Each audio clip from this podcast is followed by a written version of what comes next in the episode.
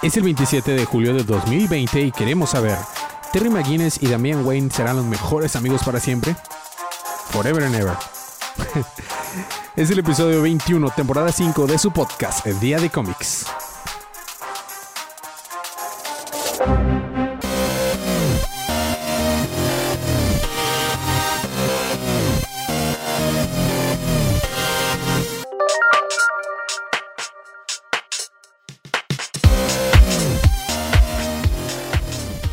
Bienvenidos de vuelta a su podcast El Día de Comics. Yo soy su anfitrión Elías, lector de cómics extraordinario, y estamos aquí para recapitular los libros de D C que salieron el pasado miércoles veintidós de julio, por la que esta es una advertencia de spoilers. En este podcast no hacemos reviews, no hacemos reseñas, hacemos recapitulaciones de los libros de D C. Entonces, eh, si no han leído los libros o les molestan los spoilers, esta es su advertencia. Eh, si bien eh, no les molestan los spoilers o quieren saber nada más qué pasó todo, pues vamos a hablar de Batman noventa y cinco, Batgirl cuarenta y seis cuarenta y siete, Batman Beyond cuarenta y cinco, una recapitulación chiquita, Justice League Dark veinticuatro, Supergirl cuarenta y dos, The Flash setecientos cincuenta y ocho, Action Comics mil veintitrés, Detective Comics mil veinticuatro y Shazam número trece.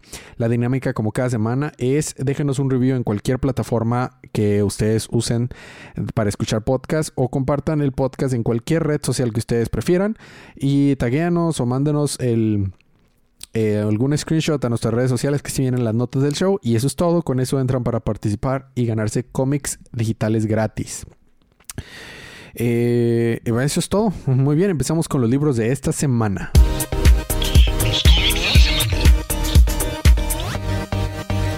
Y esta semana me toca empezar a mí con Batman noventa y cinco.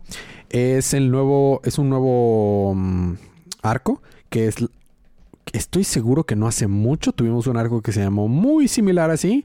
Bueno, tuvimos el arco de uh, The War of Jokes and Riddles, que era la guerra entre este chistes y, ¿cómo se dice?, acertijos.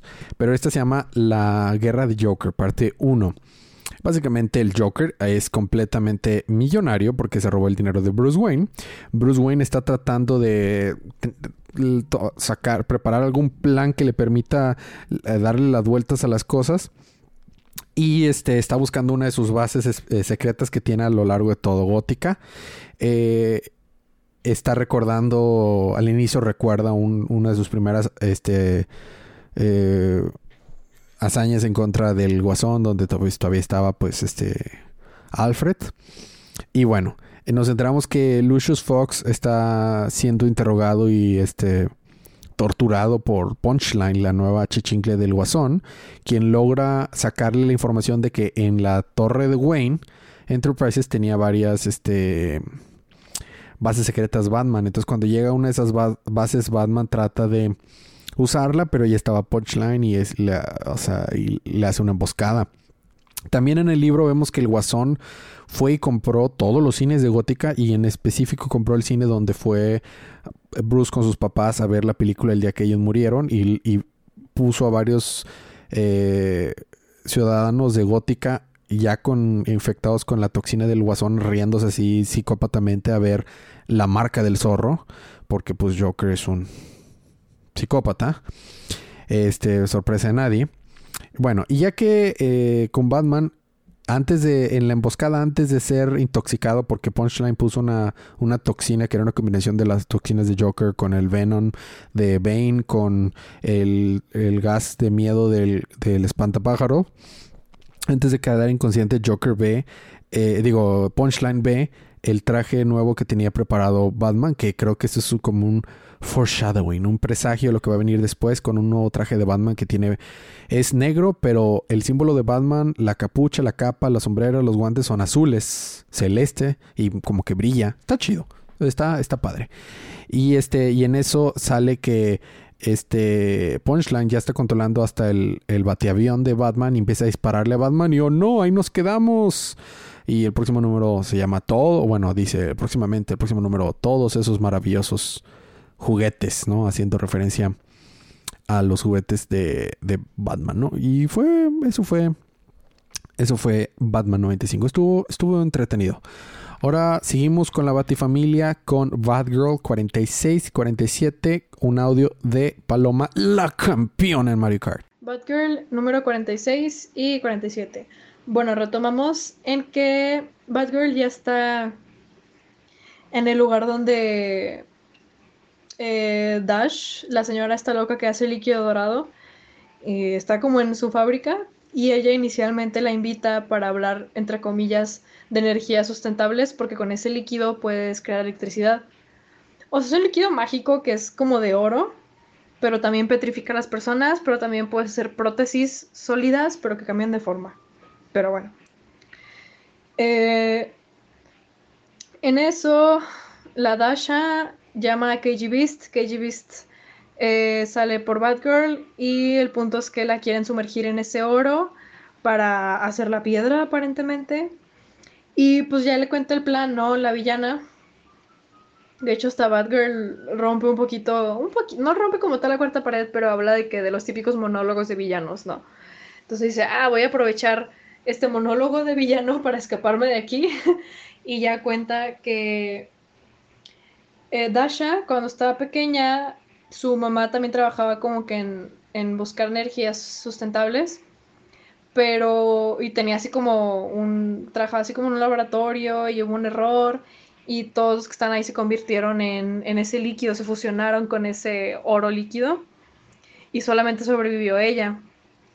Entonces todos, todo su pueblo eh, los ocurrió eso, y siguen ahí dentro de ese oro líquido, por eso ella lo preserva, y por eso ella lo quiere usar para, para otras cosas, y experimenta, quiere regresarlos eh, a la vida, por así decirlo, experimentando con las personas que convierte en piedra, ¿no? ¿Sabes? No, no sé muy bien cómo funciona eso, pero pues es lo que ella explica, ¿no?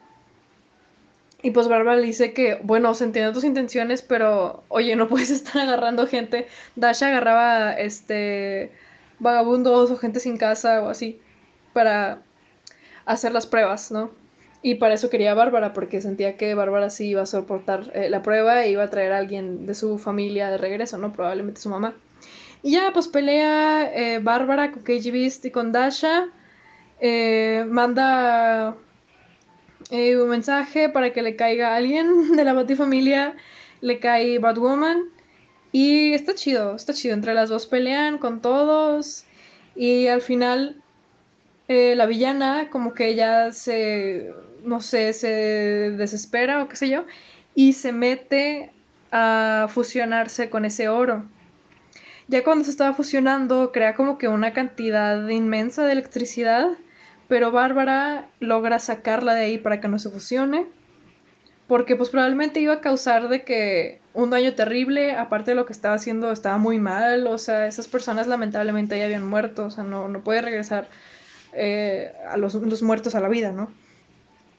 Y pues ya, también que la saca de ese líquido y la arrestan, y bueno, Bárbara platica con Jason, ya terminando todo eso. Recordemos que Jason pues no sabe que ella es Batgirl, y como que hablan las cosas, ya sabemos que como que se gustan y como que no, pero pues cada uno se ha dañado en el pasado, ¿verdad? Fuertemente. Entonces, pues bueno, terminan de que yendo, eh, saliendo en una cita acá todo cursi, este, muy bonito, la verdad. Terminan, creo que en el departamento de Jason, y pues ya, después regresa uh, Batgirl a su casa, y vemos que cuando está entrando a su departamento, al otro lado de la puerta está el Joker, y ahí es donde empieza Batgirl eh, cuarenta y siete, está Bárbara reflexionando. Ah, bueno, aquí cambia el arte, cambia drásticamente eh, de arti- bueno, pues cambia de artista, ¿no? Y el estilo es muy diferente y me gusta. Es, son de líneas más delgadas y tiene mucho, mucho movimiento. A veces demasiado, pero no sé, me gusta, es diferente. Pero bueno, está Bárbara sola en su casita, pensando en Jason, pensando en su vida, ¿no? Reflexionando, al fin relajándose. Se pone a ver la tele, a tomarse una copita. Y en eso ella siente que llega el Joker. Entonces efectivamente llega, pelean un rato. La verdad está muy padre la pelea. Literalmente todo el número es ellos peleando. Y a mí me gustó. este, está pues muy bien retratado y fluye muy bien todo. En algunas partecitas tiene eh, un poco de texto, mucho texto, eh, pero pues está bien, creo que lo compensa. Eh, los colores también están muy padres. Y pues literalmente todo el número son ellos peleando, pero lo importante aquí son los diálogos. Entonces no le voy a hacer justicia al número, pero pues hablan de cómo ella sabe que no le va a hacer daño a ella porque le sirve para Batman. Resulta que lo que él quería es llegar a una... este, ¿cómo se llama? Pues hackear a las computadoras que tiene Batman en, en la Baticueva, porque quiere abrir su... Ay, ¿cómo se dice? Save. Su... Ay, no creo cómo se llama, pero de esos lugares donde guardas cosas importantes. Ay, no sé.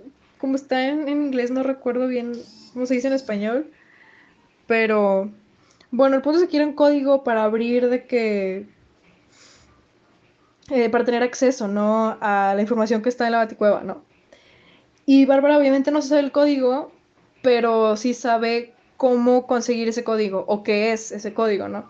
Entonces ya al final, el Joker está us- utilizando un aparatito de, con el que puede hackear las, la columna vertebral de Bárbara. Recordamos que pues, tuvo un accidente y no podía caminar, y con un implante que le pusieron, acá bien chido, de verdad, que no puede ser hackeado por nada, supuestamente, eh, fue lo que le devolvió el poder caminar, ¿no? Entonces el Joker con este dispositivo... Eh, puede hacer que se mueva, o sea, que camine, que mueva las piernas a como él quiera. Entonces se van a la azotea a seguirse peleando ahí, y ya que la tiene sometida porque pues, no puede caminar, ella le dice cómo abrir, eh, cómo accesar lo que quiere, ¿no? Eh, cómo resolver el código, y le dice pues el código es imposible, pues recuerda que es toda la información que tiene Batman. Pero le dice, son cuatro códigos y cada uno tienen, o sea, tienes que saberte toda la historia de la criptografía y el código y así. Y dice que eh, el código es el mensaje en sí, y eso es lo, es lo único que dice. Yo creo que, ah, ok, chido. Justo cuando se voltea, porque ya tiene su información, el Joker, Bárbara pues está en el piso, ¿no?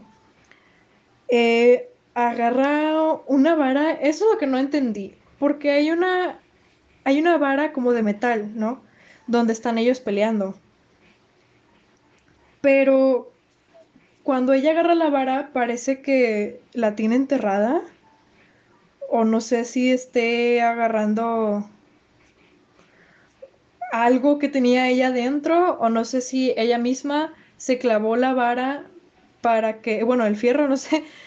Para que para deshabilitar su prótesis, y eso es lo que yo creo que pasó, que ella misma se dañó su implante para que el Joker no la pueda seguir manipulando, y agarra esa misma vara y se la avienta al Joker por la espalda y lo daña, ¿no? Y al final del número están los dos en el piso tirados porque pues ya están derrotados, ¿no? Los dos. Y ya, pero... La verdad me gustó, está muy padre, el diálogo entre ellos dos también está padre. Y ese final inesperado en el que Bárbara, pues de hecho logra dañar y noquear al Joker. Pero bueno, el siguiente número es A Gordon Family Affair. Se podría decir con aventura de la familia Gordon. Eh, y pues bueno, esos son estos dos números. En esos dos números de Batgirl, en verdad, había mucho texto. Estuvo, estuvieron densos los dos números. Eh, seguimos con, me parece, Batman Beyond número... Sí, cuarenta y cinco. Eh, se puede resumir muy fácil. Damian Wayne y Terry McGinnis tienen que hacer una, una alianza para ir a... a creo que Nanda Parbat, o una nueva versión de Nanda Parbat, este, a tratar de conseguir una información... Pero las cosas salen mal. Entonces Goliath, el Man Bat peludito rojo de, que era de Damián, lo salva. Y Terry tiene que ir solo a esta misión, a una siguiente misión, pero está en problemas. Y en eso llega otra vez Damián, y llega la hija de este, de, de Nightwing, de este Dick Grayson, que es la, la nueva como que Batgirl, que se, digo, Bat, Batwoman, que se ve como Batman Beyond, pero azulito. Y bueno, y Dick Grayson, y pues se van a enfrentar a este villano viejito ahí malo en la nieve, y salen aves gigantes. Y ya, eso es todo. Muy bien, vamos a continuar con Justice League Dark número veinticuatro. Este libro fue un libro completamente transicional. Estuvo padre porque el arte está padre y nos muestra el nuevo status quo de la Liga de la Justicia Oscura. Zatanna está haciendo este, hechizos para ver si puede revivir a su padre, que lo ve en, en sueños que se está quemando y está siendo torturado por el Upside Man, el, este villano que está boca abajo, que ha estado atacándolos todo este tiempo. Eh, nos enteramos también que eh, eh, Bobo Bobo está como que tratando de atar las piezas de cómo todos están por todos lados. En, está mortificado con Satán, de los hechizos que está haciendo Satán, y va y le pide ayuda a Wonder Woman. eh, Kurt um, este, Armstrong, que es este Man-Bat, está ahorita obsesionado investigando acerca de Swamp Thing, cómo se está reconstruyendo con la ayuda de los otros parlamentos. Swamp Thing anda haciendo lo suyo, como que recuperando el, que el parlamento de los árboles esté otra vez estable. Este Kalinda Azul se queda solo porque este Kent Nelson, el anterior Doctor Fate, le dice: mira, cuando has sido Doctor Fate por tantos años y estás detrás del casco, ves la eternidad, el futuro, lo que tú quieras, y lo único que quieres es una vida tranquila, chico. Así que voy por una vida tranquila, que te vaya bien. Y Bells simplemente lo deja ahí de que va tú. ¿Cómo lo voy a hacer? Mira, como siempre me fue a mí. Como todo, la historia de Kalit Nazur, el nuevo Doctor Fate, desde que estoy recapitulando el número uno de su historia, ha sido al pobre vato de que, mira, ¿estás batallando? ¿Sí estás batallando? Bueno, pues, ahí sí le batallando tú, por no decir otra cosa. Entonces, que, ah, bueno, eh, quizás va a ser tu destino, a ver cómo te va. De que, ah, oh, es el chile.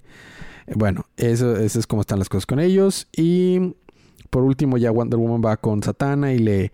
Le dice, le, van a, le va a ayudar a que entre los dos van a ir a tratar de salvar al papá de Zatanna. Bobo se queda como una última línea de defensa, porque un chimpancé detective con una espada mágica que no funciona es la mejor alternativa para defenderse si todo sale mal.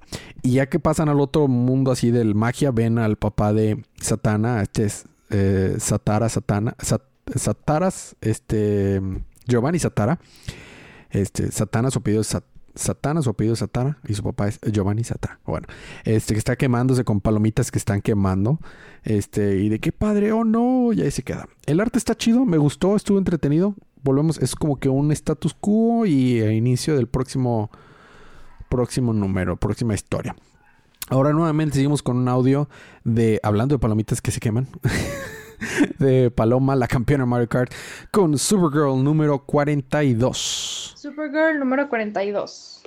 Comenzamos con Supergirl en Florida, con una mujer que está a punto de hacerle daño a Crypto. eh, Supergirl se enoja y esta mujer le dice: soy eh, la General Baines y estoy aquí bajo la autoridad del gobierno de Estados Unidos.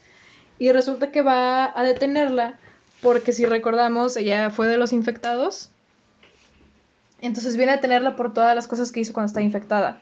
Y ella le intenta explicar que pues la meta es la misma que, que la del gobierno de Estados Unidos, obviamente. Y que es buena y que lo que hizo, eh, que ni siquiera lo hizo ahí, eh, pues no era ella, ¿no? Pero esta general no le cree, pelean un rato. Eh, Kara tiene alucinaciones todavía de su trauma, ¿no? De cuando estuvo infectada. Entonces, esta, este, el arte no, no me gusta. No, no, no me gusta, no. Está como tieso. ¿Quién es el artista? Bueno. Eh, Rachel Scott es la artista. Colorista es Chris Peter y está escrito por Jody Hauser. Bueno. En pues que no me gustó mucho el arte, no se me hace como muy estético y a veces las proporciones y las caras están raras. Pero bueno, eh, está peleando contra este general y mientras eso pasa, pues ella está alucinando con ella misma, con enemigos pasados, con villanos pasados. Y, o sea, cambia la forma de la general por estas personas. Y aparte de eso, tiene alucinaciones que no existen. No sé si me explico, pero bueno. Después de eso como que logra detenerla y dice, oye, mira, sí soy buena. Y van a un lugar donde estaban pidiendo ayuda. Es, es la temporada de huracanes. Y en un edificio, en unos departamentos, hay gente que no alcanzó a, a, resguarda, a resguardarse, ¿no? A salir de ahí. Entonces, Kara corre o vuela, mejor dicho, se lleva a la general, la pone ahí, ahí en una azotea y dice, mira, soy buena. Saca a toda la gente del edificio, lo salva y la general le dice, ok, te creo, eres buena. Y la deja en paz. Este, vienen a arrestar a Kara porque aunque ya haya convencido a la general, pues era una orden que tenían que, que aprenderla, por así decirlo. Pero todas las personas que Kara ayudó, eh, la ayudan a escapar. Y pues Kara escapa mientras reflexiona de que pues tal vez ella no pertenece a la Tierra, pero es el lugar donde se decidió quedar y por eso va a ayudarle a todos, etcétera. Y ya, ahí termina. Este, creo que no tenemos el nombre... No, no, no hay el nombre, no sale el nombre del siguiente número. Y así. Y así, indeed. Ahora me voy así, super flash. Ah, con flash, ah, número setecientos cincuenta y ocho. Eh, se puede recapitular muy rápido. Zoom, se recuerda... Bueno, no, no, le, no les comenté mucho lo que pasó en el número anterior, creo. Zoom agarró villanos de, de la historia de, de Flash. Los sacó de sus épocas para hacerlos el grupito que le, que le ayudaron a vencer a Flash. Zoom, que este Eobard Thawne, el malo Zoom. Bueno, en este momento es Eobard Thawne. A veces Zoom es otro, pero bueno. Y las últimas personas que agarró para ayudarle a vencer a Flash fueron los hijos gemelos de Flash que tiene el futuro. Y logran detener a Flash. Y luego... Ah, porque Flash muy inteligentemente le pidió a Black Wally y a Avery que se fueran a hacer su onda en otro lado para que no entren en peligro por los ataques de Zoom, en vez de quedarse con dos aliados a pelear, pero esa es su idea. Ah, bueno, el arco se llama The Legion of Zoom. Eh, las cosas no salen para nada bien. Logran atrapar a Flash y Zoom le roba los... Como que se mete, no le roba los poderes, como que posee a Flash. Entonces Zoom es el nuevo Flash y todo parece estar bastante gacho. Este Barry Allen cae al Speed Force y en el Speed Force es atacado por como que espectros de este eh, Jesse Quick y Max Mercury, que han sido flashes de historias o de universos alternos. Y básicamente eso, eso pasa. Estuvo, estuvo bien. El arte no me agradó tanto. Fueron dos artistas, uno para casi todo el libro y un artista para las últimas dos hojas, pero eh, eh, no estuvo mal, pero... Bueno, eso fue Flash. Ahora vamos a tener audios de Sergio, donde nos va a hablar acerca de Action Comics mil veintitrés y Detective Comics mil veinticuatro y Shazam número trece. Bueno, debo de tener problemas de no decir Shazam tantas veces porque creo que por eso está tronando aquí en Monterrey. Creo. No sé si sea eso, que está... El mago Shazam diciendo, oh, te quieres convertir en, Shaz- en Captain Marvel. Psh. Ok, hizo muy mal chiste. Y el apodo de Sergio es el colorista rep, se me estaba pasando. Action Comics mil veintitrés. Red Cloud ataca a Jimmy y Lois buscando asesinar a Jimmy para mandar un mensaje. Sin embargo, Clark le escucha y junto con Connor y John vuelven a bus- vuelan a buscarlos. Recordemos que estaban en la granja de los Kent, entonces Brainiac cinco se queda en la granja. Una vez que llegan a donde se encuentran Red Cloud, Jimmy y Lois, no pelean per se, más bien hablan. Red Cloud se enoja, ya que Jimmy le pregunta si es Robinson Good, la reportera. Esta, pues, se enoja y como buena racista, quiere que los aliens regresen al espacio y los tres superhombres le soplan hasta que se va.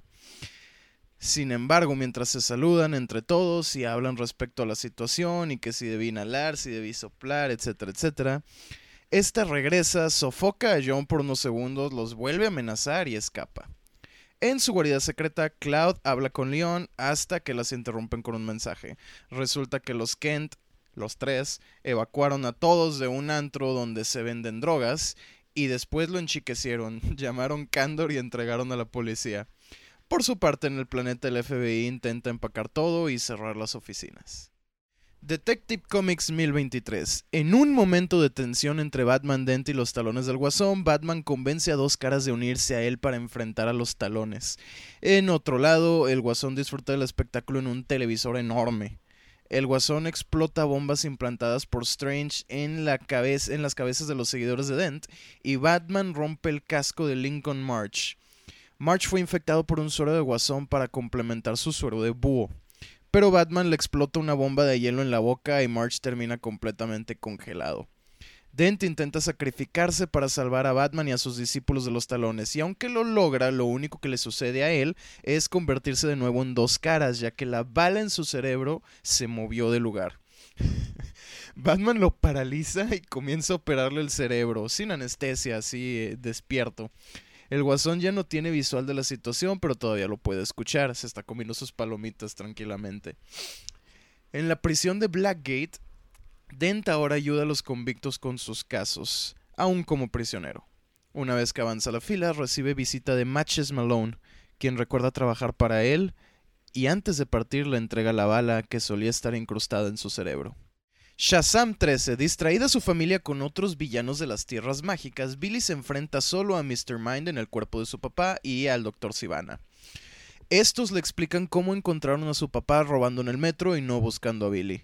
Mind ha estado ya un tiempo dentro de su mente y él sabe que ni siquiera estaba pensando en su hijo.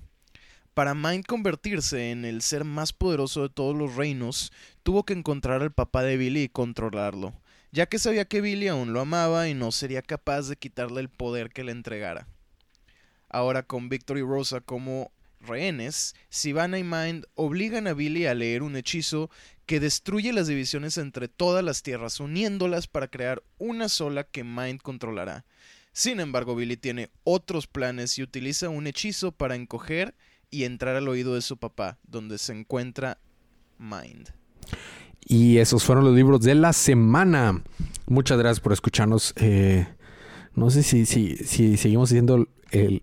La, la opción del libro de la semana, no sé, supongo que se lo voy a dar a Justice League Dark. Yo creo que sí. Eh, la recomendación como cada semana, compren estos libros, apoyen lo que les gusta. Si no les guste, no lo compren. Muy importante. Sabias palabras y consejos de Día de Comics. Eh, eso es todo. No, no, no... No, no creo que no haga, no creo que no hace falta nada más ya en el episodio. Los otros podcasts siguen fuertes, están, este, ya están regulares, Día de Ocio y el nuevo podcast de nuestro amigo del, pod, del podcast este Juan Merla con su podcast El Divadegueo. Eh, escúchenlos, suscríbanse. Muchas gracias por haber escuchado hasta aquí. Gracias por su tiempo. Nos vemos la próxima semana. Pero mientras tanto, disfruten sus libros, disfruten su día, disfruten su semana, disfruten su vida. Y recuerden que cada día es Día de Comics.